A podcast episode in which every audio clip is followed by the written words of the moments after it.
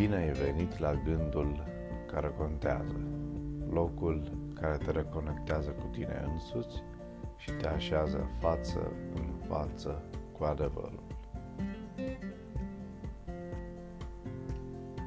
La momentul actual, aproape orice evenimente locale sau globale sunt dezbătute la nesfârșit de diversi formatori de opinii.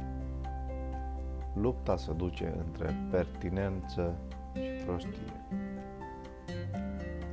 Este oare întotdeauna necesar să ne spunem părerea? În Cartea Proverbelor, capitolul 17, versetul 28, Biblia ne sugerează că chiar și un prost ar trece de înțelept dacă ar tăcea și de priceput dacă și-ar ține gura.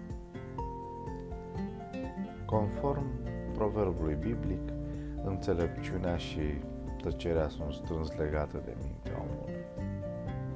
Uneori chiar și un om nechipzuit ar putea câștiga reputația de om înțelept dacă ar putea să vârși un lucru aparent imposibil, și anume acela de a tăcea. Omul nesigur pe sine se simte obligat să-și demonstreze inteligența prin multă vorbărie.